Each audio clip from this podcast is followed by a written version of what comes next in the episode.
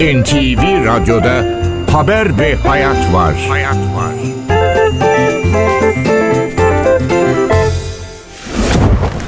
Mustafa Kemal Selanik. 600 koca yıl. Kimse benden, benim temsil ettiğimden vazgeçemez. Vatan bizim vatanımız. Hürriyet de hakkımız. Hürriyet mi? Evet, hürriyet. 2023'te Beyaz Perde'de en iyi film hangisiydi, en etkileyici performansı kim sergiledi? Dijitalde en çok hangi dizi öne çıktı, gözden kaçan ne vardı? Film eleştirmeni Burak Göral'a sorduk. Ben size soğuk vaat ediyorum. Ben size açlık vaat ediyorum.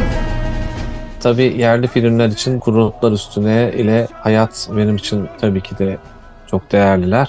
Atatürk filmini de beğendiğimi söylemeliyim. Orada da gerçekten hani önce dizi olarak yaratılmış olmasına rağmen sinematografik birçok sahne seyrediyoruz. Aras Bulut İğnemli çok iyi oynuyor. Songül Öden de çok beğendiğim bir oyuncu zaten. Orada da çok iyi bir Zübeyde Hanım olmuş. İkinci bölümü de izledik biz aslında. 5 Hı hı. Ocak'ta vizyona girecek. İkinci bölüm de çok iyi. Özellikle bir Samsun'a çıkış zamanı Vahdettin'le yaşananlarla ilgili olan kısım biraz hızlı geçiyor ama yine de çok farklı dönemlere hiç daha önce anlatılmamış bazı yerlere girdiğini düşünüyorum. Yani dinleyicilerimize buradan da önereyim şimdiden. Atatürk filmi de bence bu yılın en önemli Türk filmlerinden biri oldu. Tu m'as dit que t'avais entendu tes parents maman t'es sorti de la maison, c'est ça En fait, j'entendais pas vraiment les mots, j'avais que des bouts de voix, mais ça ah, faisait. ah oui, mais non, si t'avais pas les mots, du coup, tu peux pas savoir si... Yabancılarda valla bir düşüş anatomisi dediğim gibi benim için çok kıymetli bir senaryoydu. Harika matematiğiyle çok vurucu bir filmdi. Dolunay Cinayetleri tabii Martin Scorsese'nin yılın en önemli filmlerinden biri. Hollywood'un da çıkardığı en değerli filmdi bu sene bence. Yani Oppenheimer'la birlikte. Kızıl Gökyüzü, Christian Petzold'un filmi yine çok beğendiğim bir film oldu. Bir de önümüzdeki haftalarda vizyona girecek olan ve iki değerli oyuncu Natalie Portman'la Julianne Moore'u bir araya getiren işte bir skandalın peşinde May December filmi de son zamanlarda işte hemen bence potaya girdi yani. Çok beğendiğim bir film oldu. Ya bunun dışında tabii vizyonda Sessiz Kız diye bir film sessizce geldi gitti. Yani o da aslında çok değerli bir filmdi. Buradan ismini geçirmiş olayım. Şeytan diye bir şey yok. Geçen yılın Drive My Car filminin yönetmeni Ryusuke Hamaguchi'nin yeni filmi. O da güzel. Bende iz bırakan filmlerden bir tanesi oldu. Bir de tabii Past Lives. Herkesin işte son geçen hafta vizyona giren başka bir hayatta filmi. Herkesin de ilgisini çeken kırık bir aşk hikayesi anlatıyor. O da bu senenin önemli filmlerinden bir tanesiydi bence. Çok kısa şunu sormak istiyorum. Şimdi Napolyon da çok konuşuldu. Atatürk filmi de çok konuşuldu. Evet. Tarih filmleri yaparken böyle bir kaygı oluyor herhalde değil mi? Yani tam geçirememe ya da tam beğenilememe. Çünkü herkesin tarihe olan bakışı, algısı daha farklı. Bu konuda ne dersiniz? Şimdi Napolyon çok usta iyi bir yönetmenin elinden çıkma olmasına rağmen bizim beklediğimiz bir performansı gösteremeyen bir film oldu.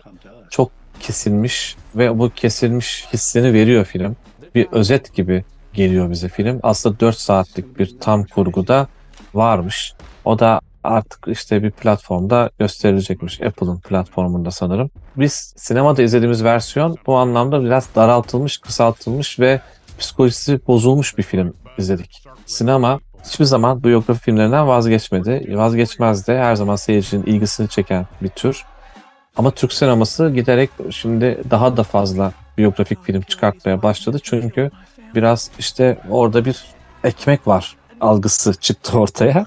Özellikle Bergen ve Müslüm filmlerinden sonra. Hı hı. Bu sene vardı epey bir yani 4-5 tane biyografik film izledik ama seneye daha çok izleyeceğiz. Hı hı. Cem Karaca ile başlayacak. İşte başka bir takım ünlü sanatçıların biyografik filmlerinin de yapılacağı haberleri geliyor.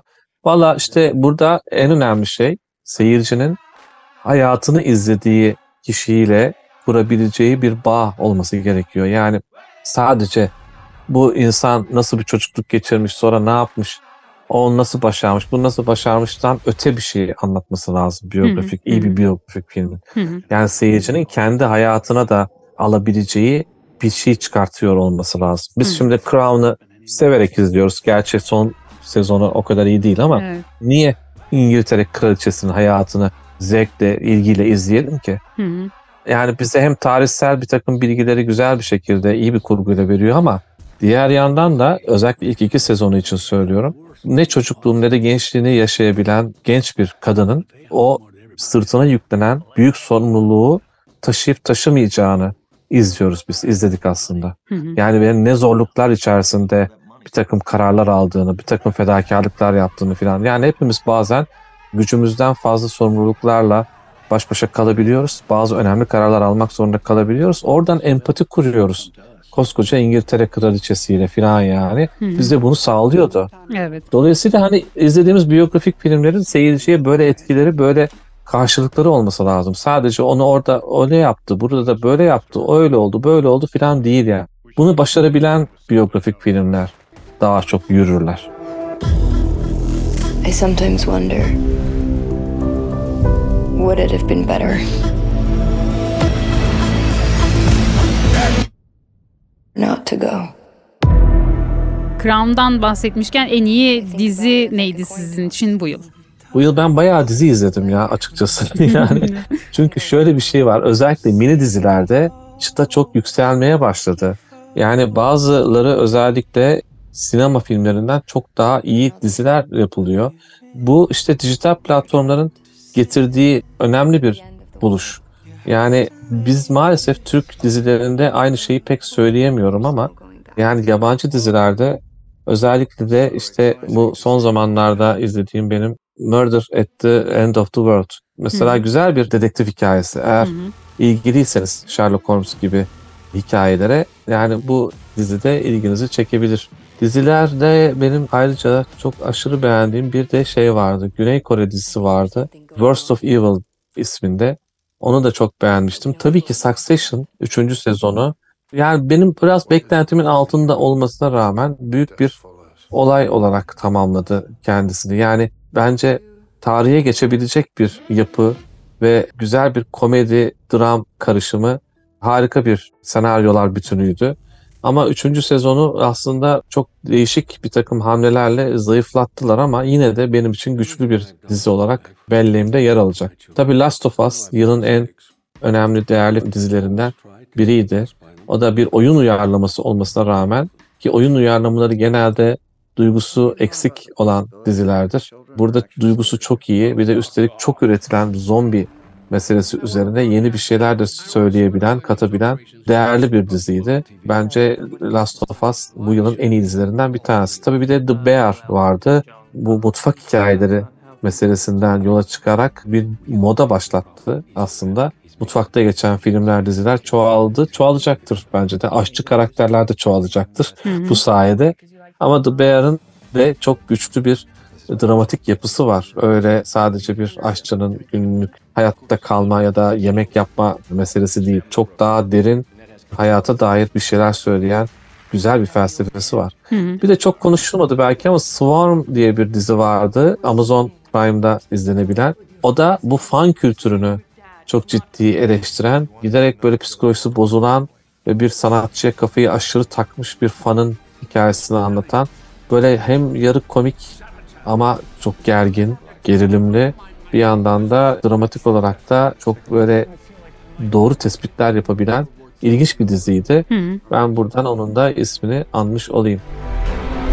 That's happening, isn't it? The world will remember this day.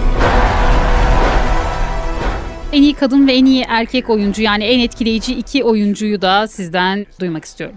Tabii Oppenheimer'daki Cillian Murphy çok olağanüstü bir performans gösteriyordu bence. Ben onun en büyük adaylardan biri olacağını hatta kazanmaya çok yakın olduğunu düşünüyorum Oscar'larda bu sene.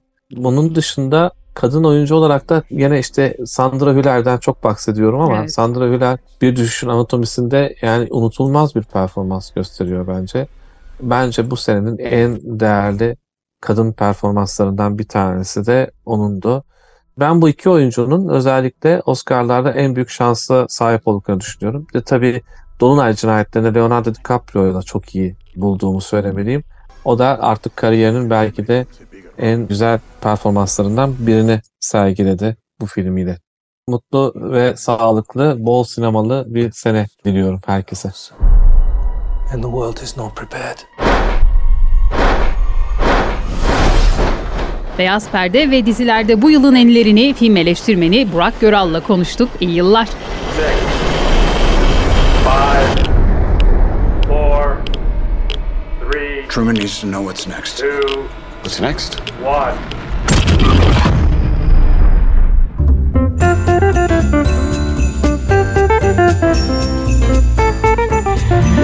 NTV Radyo'da Haber ve Hayat var. Hayat var.